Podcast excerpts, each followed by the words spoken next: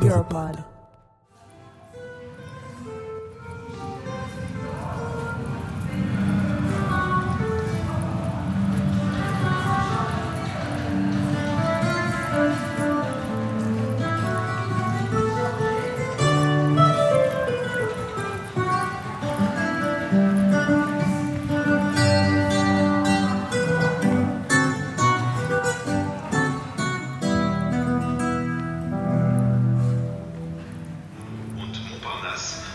26. Juni bis 27. agosto Woche.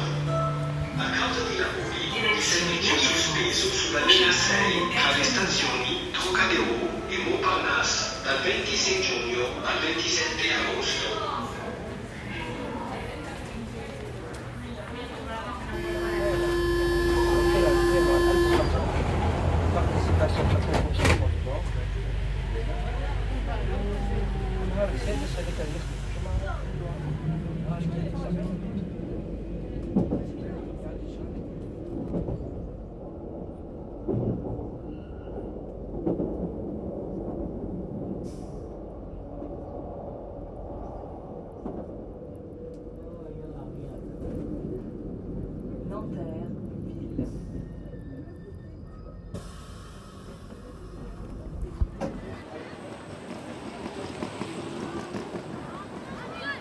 Yasmin ha scelto di incontrarmi alla Défense, che è il quartiere finanziario di Parigi, eh, a pochi metri dalla città di Nanterre, a pochi metri dalla periferia.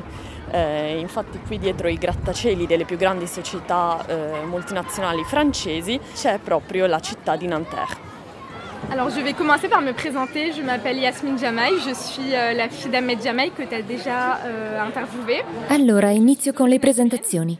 Io mi chiamo Yasmin Jamai. France. Sono la figlia di Ahmed Jamai, che hai già intervistato. Euh, Sono di origine algerina, ma ho la nazionalità francese. Euh, j'ai- Vivo in Francia da quando sono piccola. Sono nata in Francia.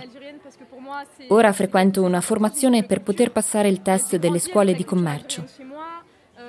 Quando mi presento ci tengo a sottolineare che sono di origine algerina, perché per me è qualcosa di importante. Ho una doppia cultura. Sono cresciuta con la cultura algerina in casa. I miei nonni parlavano arabo, anche i miei genitori. Mio padre mi parlava delle bidonville, di quello che ha vissuto da giovane, della storia della famiglia, dei suoi fratelli. Per me è una grande forza ed è per questo che ho voluto precisare che sono algerina. 4 ans, j'aime aussi l'art. Ho 19 anni, amo il teatro. Ho fatto teatro classico e teatro di improvvisazione per 4 anni. Amo anche l'arte, amo dipingere. Sono molto creativa, amo farmi gioielli. Il mio sogno sarebbe quello di avere un buon lavoro stabile, un lavoro con un alto livello di responsabilità e anche di poter continuare come fa mio padre, a Nanterre o altrove, a perpetuare la memoria algerina, di poter aiutare i ragazzi più piccoli perché so che ci sono molti bambini che non riescono a farcela a causa della borsa di studio, per esempio, o anche perché l'istruzione a scuola mi piacerebbe lavorare per questi bambini, lavorare nelle associazioni, aiutarli. J'aimerais bien travailler pour aider ces enfants-là ou même travailler dans des associations. Je sais pas, ça m'intéresserait énormément d'aider les, les autres et puis voilà. Questa è la voce di Yasmin Jamai, seduta nel Dior di un caffè dove ogni tanto incontra i suoi amici del centro, a metà strada tra Parigi e Nanterre. Yasmin e suo padre, Ahmed Jamai, protagonista delle scorse puntate, discutono spesso di origini e identità. Per capire come presentarsi, mi racconta Yasmin, ci ha messo del tempo. Affrontare i racconti del padre, le fotografie delle bidonville, le prime vacanze a casa della famiglia in Algeria le hanno permesso di trovare le risposte ad alcune sue domande. È complicato da spiegare, ma è vero che quando parto in Algeria in vacanza mi sento un po' come la francesina che scopre l'Algeria, perché tutti sanno che arrivo dalla Francia e quindi sono un po' l'immigrata francese che viene in Algeria. Yasmin fa parte di quelle che noi chiamiamo terze generazioni. A 60 anni dall'arrivo di suo nonno, raramente si è sentita straniera nel suo paese, come invece è accaduto a suo padre. Il senso di esclusione però rimane e deriva dal luogo dove è nata e cresciuta e a cui viene costantemente associata, la banlieue francese. Per questo, per dimostrare che non è da meno di chi vive al di là dell'autostrada, ha deciso di tentare il test d'ingresso in un'università prestigiosa, nei migliori quartieri della capitale francese. Qui in Francia ho sentito tanti stereotipi. Mi hanno detto non parli con l'accento della periferia. Penso che sia abbastanza triste perché in fondo la periferia è solo il posto dove uno vive. Non è che se vieni dalla periferia hai un certo modo di parlare. Penso che sia triste pensare che siamo tutti uguali e farcelo sempre notare. Al contrario, non tutti abbiamo avuto le stesse possibilità nella vita. Ci sono persone che vivono in periferia, altre che vivono nei bei quartieri. E allora? Non mi è chiaro. Davvero non capisco perché lo si debba vivere come una colpa. Perché ricordarlo sempre, quando è solo il luogo da cui uno proviene e non è nemmeno necessariamente negativo. Ma così lo rendiamo negativo. Mi hanno già chiesto in classe. Ah, ma hai una borsa di studio? Ah, ma vieni dalla periferia. Ah, ma non sembri una persona di periferia. Ma sei di Nanterre? Ah.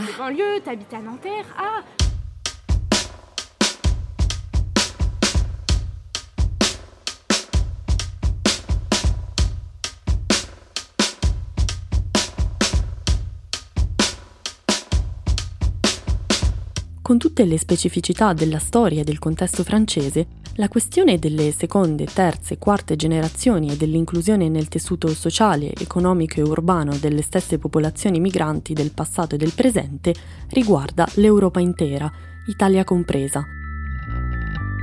Per pensare alla migrazione sul lungo periodo, per rispondere alle domande di chi, come Yasmin, rivendica la propria doppia cultura, è necessario fare un passo indietro a spiegarlo è Miguel Mellino, professore di studi postcoloniali all'Università di Napoli L'Orientale. Automaticamente il nostro immaginario, il nostro approccio è un po' governato da, un, da, una, da una, sorta di inconscio no? che c'è eh, sul rapporto fra l'Italia e le migrazioni che ci fa sempre andare là, no? verso Lampedusa in, sen- in, senso simbolico e magari non ci fa vedere, eh, ci fa vedere proprio in spazi più, più vicini ai nostri. No? Quel modo di vita, quelle questioni, quei problemi, ehm, quelle lotte anche di, queste, di questa parte della popolazione, tranne che in alcuni settori come la logistica, eh, l'agricoltura, la grande distribuzione che sono poi eh, vincolati al, al, al, mercato del lavoro, eh, il loro stile di vita, le loro pratiche di resistenza, eh, il loro rapporto con, la, con il resto della comunità Uh, fatica ad emergere. Uh, si ha sempre un po' questa percezione del migrante come un qualcosa di, come dire, di sciolto, di scisso, quindi proprio per questo motivo è importante tenere presente quanto il passato coloniale sia fondamentale per comprendere appunto una parte della conflittualità che attraversa oggi i nostri spazi, i nostri territori.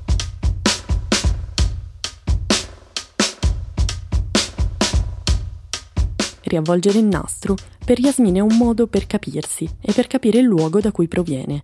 Ne discute con suo padre Ahmed. I nostri figli sono molto più ribelli di noi. I nostri genitori ci hanno sempre insegnato ad essere sempre...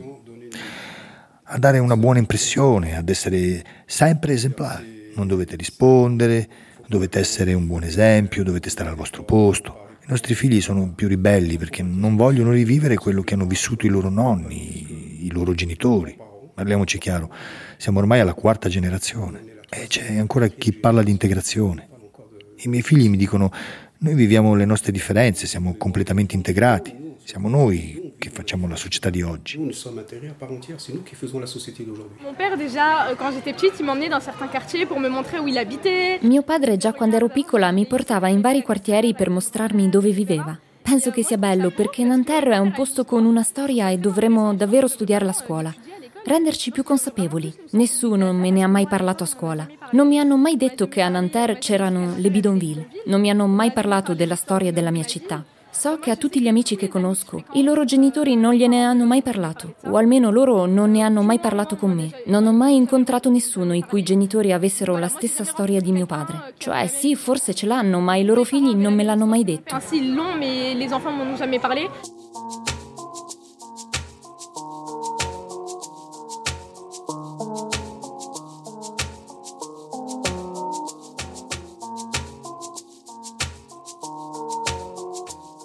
Secondo Miguel Mellino, la nascita di quei quartieri, simbolo dell'esclusione sociale, come per esempio alcune banlieue francesi, ha strettamente a che vedere con la storia dei suoi abitanti, la stessa che a Yasmin nessuno ha mai insegnato a scuola. Uno dei primi a porre la questione in questi termini, che di solito non viene quasi mai ricordato, è stato eh, Jean-Paul Sartre che eh, in un articolo degli anni 70 parlava delle banlieue come delle, di colonie interne. No? Nel, eh, diciamo, ne parlava delle, della questione delle banlieue e delle migrazioni come una questione coloniale interna, in quel momento diciamo eh, con, eh, con il, i lati positivi e negativi di questo tipo di impostazione. Ora, che cosa è successo? Dai primi anni 2000 in poi sono andati legittimandosi eh, un po' nel campo del pensiero sociologico, politico, teorico. Si è cominciato a portare eh, avanti un discorso sul colonialismo che lo vedeva più dentro il presente. Ed era un discorso in qualche modo eh, che eh, eh, si inseriva all'interno ed era molto in dialogo con quello che era allora l'ascesa degli studi postcoloniali degli studi che poi saranno decoloniali e altri approcci simili che proprio cercavano di, eh, come dire, di eh, ri- reinquadrare la questione del rapporto fra Europa, Occidente, modernità e colonialismo da un altro punto di vista, non più vedendo il colonialismo come appunto un regime storico, economico, politico, militare, un semplice passaggio storico cronologico, ma come una formazione discorsiva al centro stesso dell'idea di modernità. E quindi al centro stesso del capitalismo moderno, al centro stesso della questione della cittadinanza, al centro stesso della questione della produzione eh, delle popolazioni e dei territori, diciamo così, moderni e contemporanei. No? Nella narrazione sulle seconde, terze, quarte generazioni si incontra spesso il termine integrazione. Il discorso pubblico europeo si serve ancora di questo concetto, in cui però i diretti interessati spesso non si riconoscono, per Yasmin l'integrazione presuppone un'esclusione di fatto, a cui lei non intende rassegnarsi. Alla domanda cosa pensi del termine integrazione, risponde così. Non sono molto favorevole a questo termine perché l'integrazione implica che ci sia già un nucleo e che si cerchi di includere a questo nucleo altre persone. Certamente non veniamo dagli stessi paesi, non abbiamo necessariamente le stesse culture, ma per me non dovremmo integrarci. Per me la differenza è una forza. Dovremmo tutti imparare gli uni dagli altri. Integrazione è un termine peggiorativo perché implica che verrà fatto il possibile per far adattare le persone al cerchio.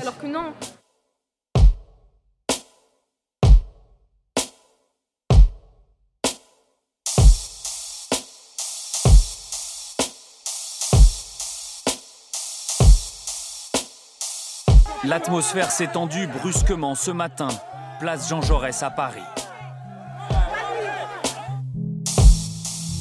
En aucun cas, nous ne laisserons ici se reconstituer une jungle ou une occupation illégale du territoire.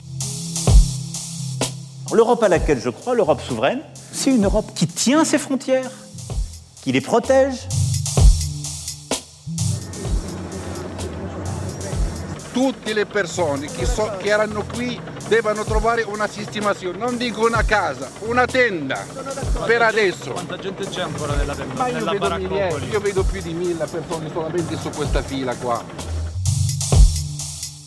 Alle mie spalle quello che rimane di una baraccopoli che, che era teatro di scontri, reati, furti, violenze, morti, feriti, incendi c'ero stato l'ultima volta, avevo promesso l'intervento e quindi avete, vedete il risultato magari.